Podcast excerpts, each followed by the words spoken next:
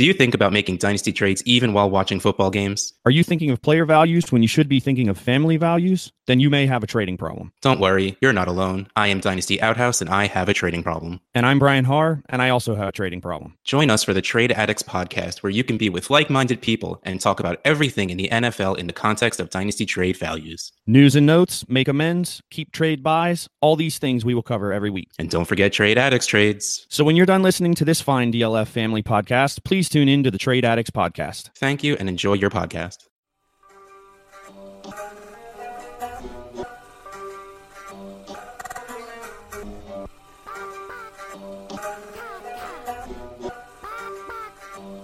Yeah. Chicken or crow, chicken or crow, crossing the road, go. Clicking a pole, Twitter is gold, player unfold, so.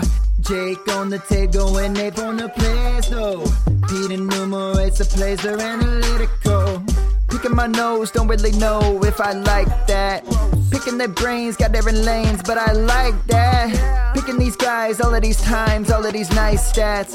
Picking apart, the film is an art, always a fight back and forth. There is no order, they disorder more and more because the players ain't no older. They some hoarders or some mortars, dropping bombs without no borders. They got that I, I like mortar, peak grinding numbers like molars. I don't know anymore, I am at a crossroads. Chicken or crow, chicken or crow, crossing the road, go. Clicking a pole, Twitter is gold, player unfold, so. Jake on the table and Ape on the plays, though. Pete enumerates the plays, they're analytical. Chicken or crow, chicken or crow, crossing the road, go. Clicking a pole, Twitter is gold, player unfold, so. Jake on the table and Ape on the plays, though. Hello and welcome back to the Dynasty Crossroads. My name is Peter Howard at PA Howdy on Twitter. I write for DLF, and this is in fact DLF Family Podcast. I'm usually joined by my co-host Jake Anderson at Jake Anderson FF on Twitter, who also writes for DLF. But he still remains unavailable because of unavoidable life situations. So hopefully we can get him back before or slightly into the 2019 season. But for now, I'm still holding it down by myself. Speaking of whoever's listening, and in the vein of the fact that I love to share data and information and statistics. I recently um, included a stat tracker for our podcast because I was just trying to get an idea um, of who's listening and how many times um, because someone asked. Frankly, that's normally what leads to most of my stat research. So I downloaded something called um, Blubrry. I don't know why it doesn't have an E in the word berry, but it doesn't. Um, and it's been tracking since uh, uh, the 28th of last month.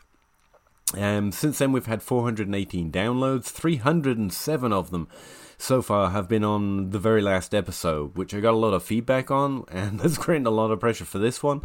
Um, I have to say, but um, really appreciate all the downloads. It's really interesting to get some numbers on it, so I just thought I'd share that to start with. Um, while I'm doing behind the scenes baseball, I thought I'd mention a few other podcasts. This is a season to try out a few new podcasts, especially with uh, everyone who's not a degenerate slowly coming back to the sport of fantasy football. So, um, one is by Tyler Gee from the F3 Pod. He's released his own solo podcast. It's really interesting podcast, only 15 minutes long an episode, normally dealing with one player or one issue at a time. So, his podcast is called Vitals fantasy football information. It's really interesting. Like I say, it's very short podcast. It's stuck full of a lot of information about one issue or one player, and I'm finding it really interesting personally. It's just a few episodes in right now, so it's a good time to get on board right at the start of something.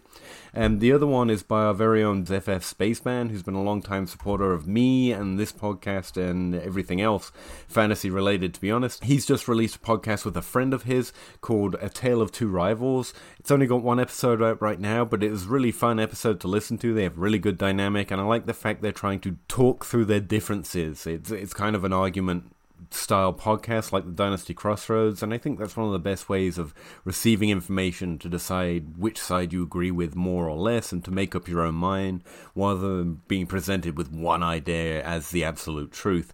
So I really enjoyed it, and I thought you guys might as well. So I thought I'd slip that name out there. So fantasy football season is definitely getting underway here. We're starting to get excited about DFS, um, salaries being released, and everything else. And a lot of podcasts are doing things to pay attention to, things not to pay attention to in terms of off-season news. Since that generally fits with the type of thing I'm normally talking about, I don't think I'm going to do an episode just on the things I listen to and the things I don't. I think I want to continue to just try and break it down by one issue or one player at a time, as we do here at the Crossroads. Last episode, like I say, I got a lot of feedback on. People really seem to like the Missing Targets myth episode. Um, and another conversation came up on Twitter that's similar. That I find my it's a conversation I find myself having every off season.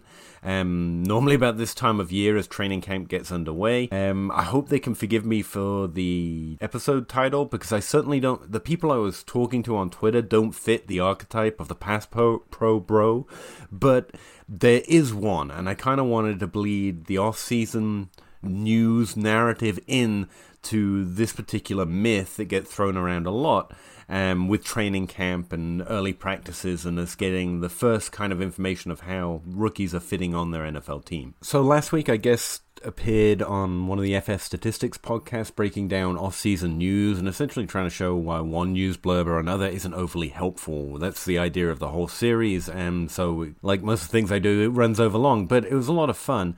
But on it, I found myself suddenly arguing in favor of Derrius Guice, and I didn't quite know where it came from. I've never been a particularly big Derrius Guice fan. He didn't have a lot of receiving work in college, and that's one of the few things with running backs that actually shows some trend from college to the NFL. He's obviously a very good runner. That's why he was so highly praised before going to the draft. I didn't like that he fell in the draft. So I've never been the highest guy in Derrius Guice, but I found myself making an argument for him to two of the people that I thought would have typically been higher on Guice or someone like Guice and myself. Um, and that kind of bleeds into my subject today and the overall context of the pass pro bro argument at this time of year specifically. Like, I've never been high on Guice, but I don't understand or didn't understand why suddenly I found myself on the pro Guice at his price. Um, and so I was digging into the difference between ADP and cost and value and how it actually works in leagues. You know, ADP is only able to display so much. And so what I did is I actually found some Fantasy Pros ADP from May and I was comparing it to Fantasy Pros ADP right now. And one of the things I noticed is that Kerryon Johnson for ex- is another example that I find myself just trying to persuade people to be lower on, despite the fact that his position rank, I mean, right now, his position rank is, um, it's gone up three spots, and it's gone up from like uh, running back 21 to running back 18. And that seems like a fair cost to me. Running back 18, I can understand how he potentially has top 12 upside. So why have I spent so long and all off season trying to enforce my general ideas, my rules, my process that I found that's worked with running backs? Why have I highlighted him as someone that I need to make sure I separate myself out from the field, or at least point it out every time I'm on a podcast, like I'm lower on Johnson? Um, and there's lots of reasons that go into my valuation, but like like I say, even at running back 18, I get it. I, I think that sounds like a fair price.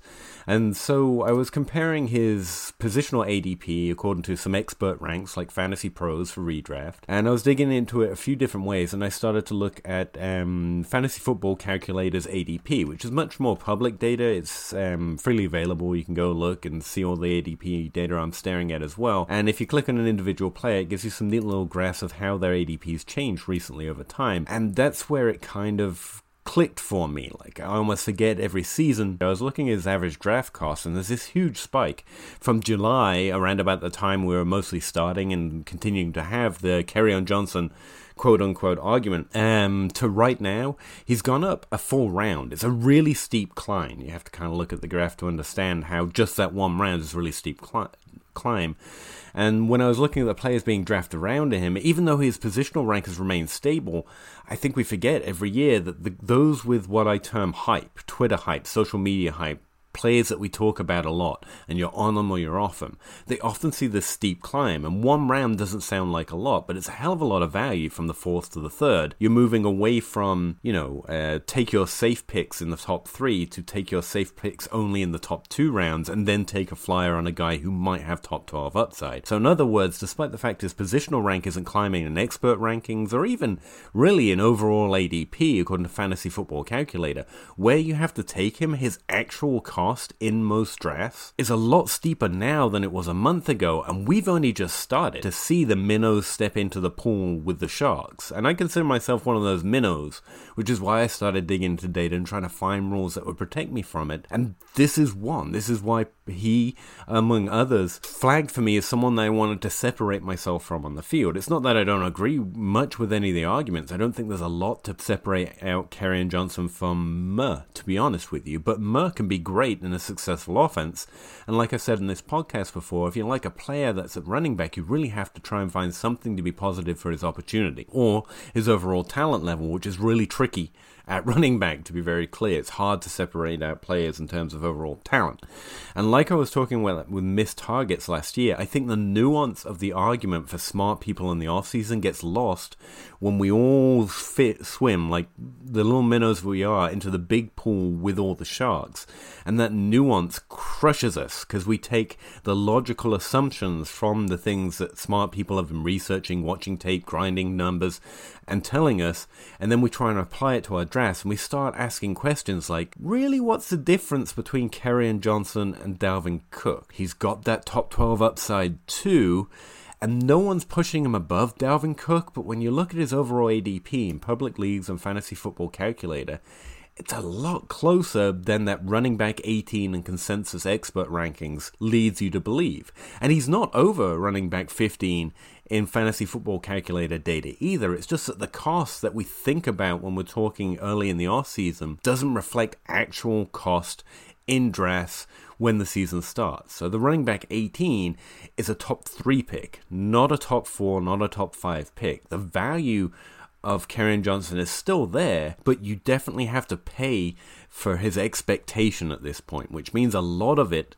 gets sucked up and there's a lot more risk in it. Now, I'm not arguing for anyone to get off Kerryon Johnson. Like I say, I understand the argument, but the reason I was trying to separate out myself out this off season is because I think paying for his expectation when you're really not even sure if he can hit his upside bleeds into him just being drafted where you want to take top 12 wide receivers that are much more likely to hit their median or expected expectation of points. And you start to find yourself asking that question. As I don't want to miss out on this player. I know he could be good. So, okay, just behind Dalvin Cook, fine. Right now, he's, like I say, right now he's not quite there. But the difference between him and that level of player is now basically five to six picks, not rounds. Not a whole round, not 12, not 24 picks. You're now taking him five to six picks below that level of upside player with a lot higher median expectation expectation of points. Sometimes I think we take numbers as so concrete when really they're meant to give you a broad idea. We take concrete numbers for good players and try to apply them for players that we're less sure are good, and that's not always how they work. Um, I'm going to show you a little bit more of that, like I tried to do with um, missing targets last episode, but with pass pro arguments. Um, and there's a big difference between making a pass pro argument and why it might be relevant for rookie players or players we haven't seen do a lot on an NFL field yet versus pass pro bro arguments versus the bro arguments of the minnows ending up in the pool with the sharks.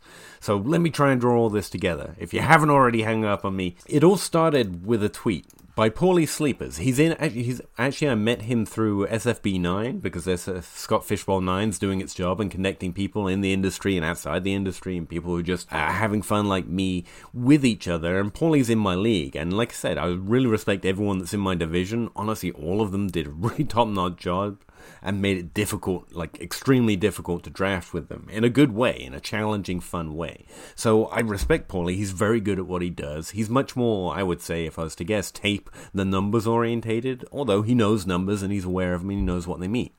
So the tweet was pass blocking is key for young running backs and often underevaluated and overlooked.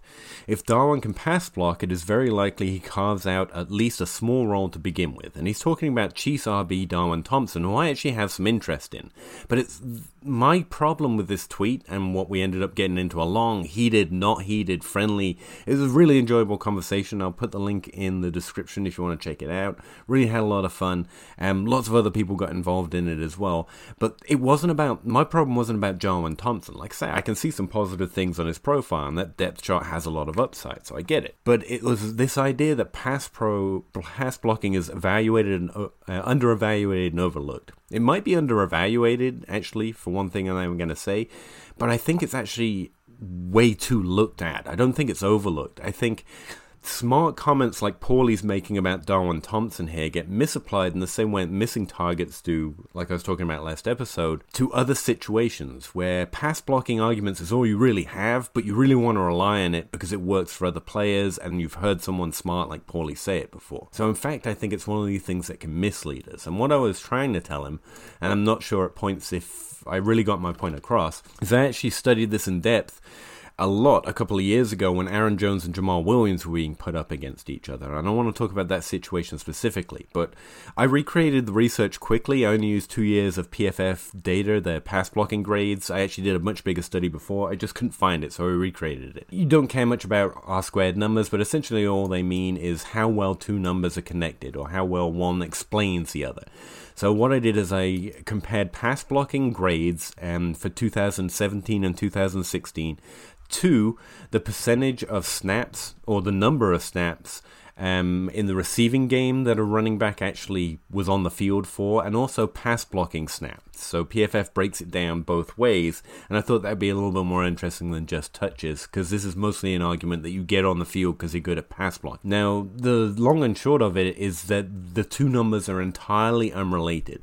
And for the whole sample for 2016 and 17, to receiving snaps, pass blocking grade um, correlated about 0.9%, and for some context, 27% is the R squared for draft round to PPR points in your first three seasons. And just think of all the all the top uh, three round um, wide receivers who have completely missed. 27%. That's actually really good um, in terms of predictiveness into the NFL. So 0.9 is literally nothing. For pass blocking stats, it's a little higher, but it's 1.4% it's not even enough to say that being good at pass blocking will put you on the field at all more than someone else who is worse at you than pass block. Um, but that wasn't really the argument Paulie was making, so I broke it down a few other ways. I looked at rookies during both of those years, and again, I did this in the bigger sample, and the numbers look very similar, so I didn't feel like I had to drag it back even further. But for rookies in those two years, uh, it correlated 0% to receiving snaps, literally 0%. It was actually 0.004 or so, but you know, that rounds up within three decimal points to zi- literally 0%. And for pass blocking steps, it's actually a little higher, so 4.9%. So you could say, aha, there's an argument that they're on the field more in pass blocking situations. But again, remember that 27% number. That's terrible. And it's sometimes the best we got. 4.9% is literally nothing. It, it, means nothing. But again, that wasn't really the argument Paulie was making. He was talking about running backs deeper down the depth chart who are good at one particular skill that are getting off season news. So I, I broke it down one more way. I looked at players drafted outside the first three rounds because it makes sense, right? That Leonard Fournette, despite being not a great pass catcher or not used much in the pass in the passing game or the receiving game for that matter, um, he's still going to be on the field a lot more in passing and pass block situations than some guy drafted in the fourth round. That's a little bit of an uneven comparison. So to try and be a little bit more fair here, I just, like I said, I, I compared players drafted outside of round three, and the numbers did jump up a little bit. They jumped to 44.5% for receiving snaps and 23.3% for pass blocking snaps. So there is a little bit of correlation there, right? There's just enough to make you believe that yes, you might get a few extra touches if you're exceptionally good at pass blocking compared to being exceptionally bad. But again, when you run through this data in a wider sample, when you look situation by situation, I can honestly say using pass blocking grade from PFF leads me to believe that pass blocking skill tells us as fantasy players very little about who we would like to own. Like it's not going to get you a lot of touches if they're better at pass block. However, Paulie's making a more nuanced argument. The, the the answer here is you might get on the field more which is a logical argument, but it misses a step. If you're good at pass blocking and not good at running and not good at receiving above average, then the balance goes to the player who's slightly worse at pass blocking but is effective when they need to run or pass. So, in more uncertain situations, players are going to get on the field who are maybe have a worse pass blocking grade, but they are also a threat in one or two other areas of the game as well. You'd rather play Dion Lewis, despite having no draft capital, than running back X, who's going to protect the quarterback a little bit better. And you could also make an argument, and Paulie and someone else was trying to make this argument. It was actually a Grig Grig, which is a really cool Twitter app, by the way, that PFF grades weren't good enough. But these are the numbers, and these are the best numbers in the business for how to judge how well a player's pass blocking. So I get that it might be the worst data, but unless we have something to believe in to show that it matters, then all we're doing is believing in the story, and that's fine. But we can't say it's fact. We can't say it definitely matters for young running backs. We can say we think, we hope, we maybe. Um, in which case, you know, I don't care. That's fine. Uh, have faith in whatever you want, but I'm looking for something that actually might give me an edge. So, um, the examples I was looking at, like, there's plenty of examples of good players being low drafted, having lots of receiving snaps because they just turned out to be good. Like Kareem Hunt was drafted in the third round, got a terrible pass blocking grade, by the way, but obviously was used a ton in his rookie year, so it didn't matter. So this situation that first drew me into this, and the one that I broke down again for this episode, was looking at Jamaal Williams and Aaron Jones. Now, the other thing to note about this, if you look over a big enough sample, is no one comes into the NFL good enough at pass blocking. Like, no one. They all get better. These numbers are not sticky in terms of pass blocking grade. You get better, you get worse as your career gets on, but as a skill set, this is not something like uh, other NFL skills that you can't get better at that stays bad. Most players have to advance. So even at best, I think pass blocking might give you, you know, a couple of extra touches as a rookie running back, but if you're not effective in running and rushing, then you're not going to get those touches, and you're going to be outdone by the better player who eventually improves his pass blocking skill, right? Um, and I think that's what happened with Jamaal Williams and Aaron Jones. Well, a lot of things happened with Aaron Jones and Jamaal Williams. But Aaron Jamal Williams actually had the best, if not the second best, score of rookies through these two years in pass block. So that wasn't just fiction in the off season. Jamaal Williams definitely a better pass blocking. The film grinders, the film watchers, the observations were entirely correct. And the same thing shows true with Aaron Jones. He got one of the worst grades as a rookie in these two years. But when they were both on the field, they both got touches because one or the other was injured. And that's the whole point. It's really about how good they are at rushing and receiving the ball which earns them targets. So that's the overall theory. It's a little tricky, tricky with running backs to prove it, but I, I remain convinced it's true. It worked for Jamaal Williams over Aaron Jones, but the fact that Aaron Jones has a better skill set now puts him overvalued. Like Jamaal Williams is mostly forgotten even by the people who made the pass bro bro arguments, and that's where the argument that Paulie was making stops being a decent, reasoned, intelligent argument that he was making on Twitter and gets misappropriated to other running backs. You start looking at players like, for example, Jordan Howard, and pointing out that he has really good pass blocking skills. He ranked just about the same as Jamaal Williams, and yet rarely ever got a target. Now, Leonard Fournette was on the field a lot because of his draft capital, but he got like 15 targets in his rookie year, despite and had a 58.2, um, which is below average pass blocking grade through these two seasons. Going through pass blocking grade or how overall a play, good a player is at blocking uh, during a passing situation is mostly going to mislead you than then help you predict who's getting touches even if it provides a little signal for who's going to get on the field drafted outside the first three rounds, the signal for the running back that you want in that backfield is outside of it. And so it doesn't lead to touches. I think ability leads to touches, both in the running and receiving game. It might lead to snaps a little bit, but it does not correlate to touches very well at all. Now, it's fi- like I say, it's fine to question the, the PFF grades here, but this this is the only, and it's a really good measure of how well they're actually perform on the field at pass blocking, um, according to PFF. And a special thanks to uh, Pirate Life, by the way, who actually gives me all the PFF data that I have. Really appreciate him. Definitely follow him on Twitter. He's a fun uh, person to have a conversation about this stuff as well. I, am a, I'm a very big fan of him. I'm a big fan of anyone that gives me data, right? So I think this is something that the nuance of the argument that we make in the off season, like Paulie's making for a running back who's had a 20 catch season and a thousand yard rushing season in his age 21 se- age 21 college career, and that's Darwin Thompson. Uh, sorry, Darwin Williams. Um, gets lost because we try to misapply it elsewhere. And you start to ask yourself questions like, will they get involved in the receiving game because they're good at pass blocking? Will they get more touches over someone who's a better receiver because they'll be on the field more because they're good at pass blocking? And those things don't help. And this is a moment where I realized that's why I was trying to make an argument for Derrius Guice. Derrius Guice, a positional ADP, has remained almost as stable as Kerryon Johnson's.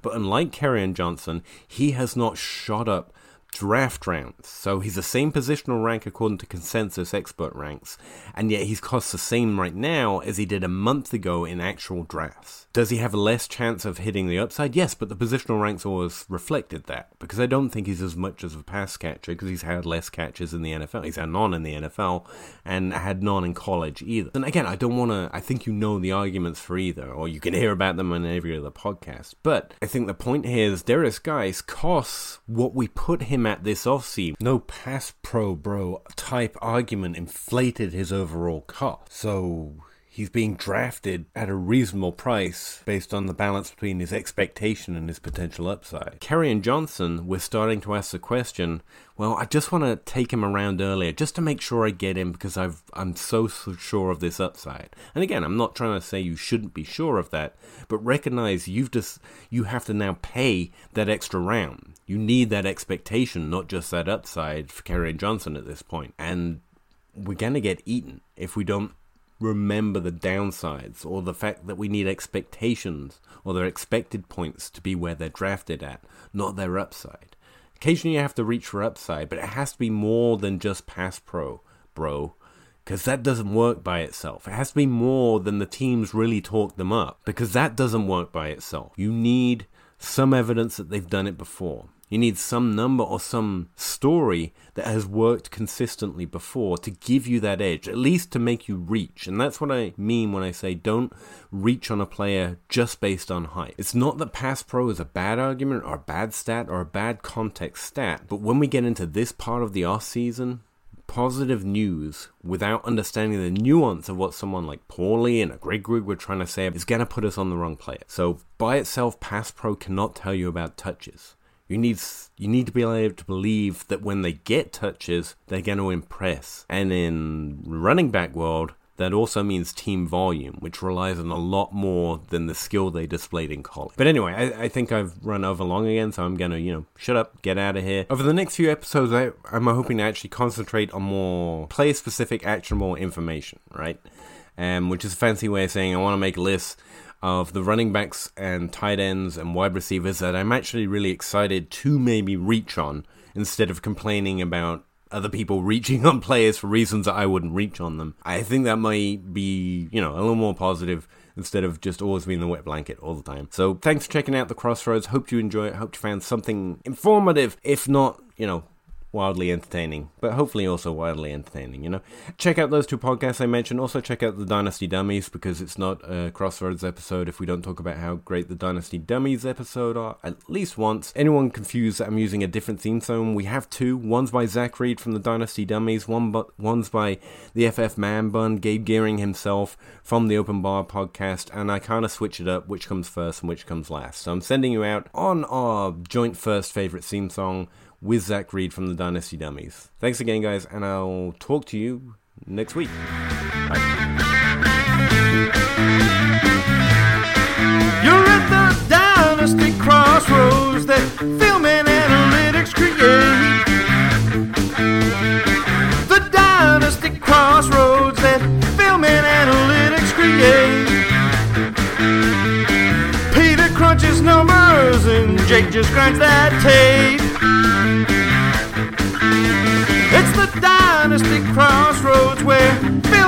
Everything. The Dynasty Crossroads where numbers are the king. There may not be consensus, but we'll give you everything.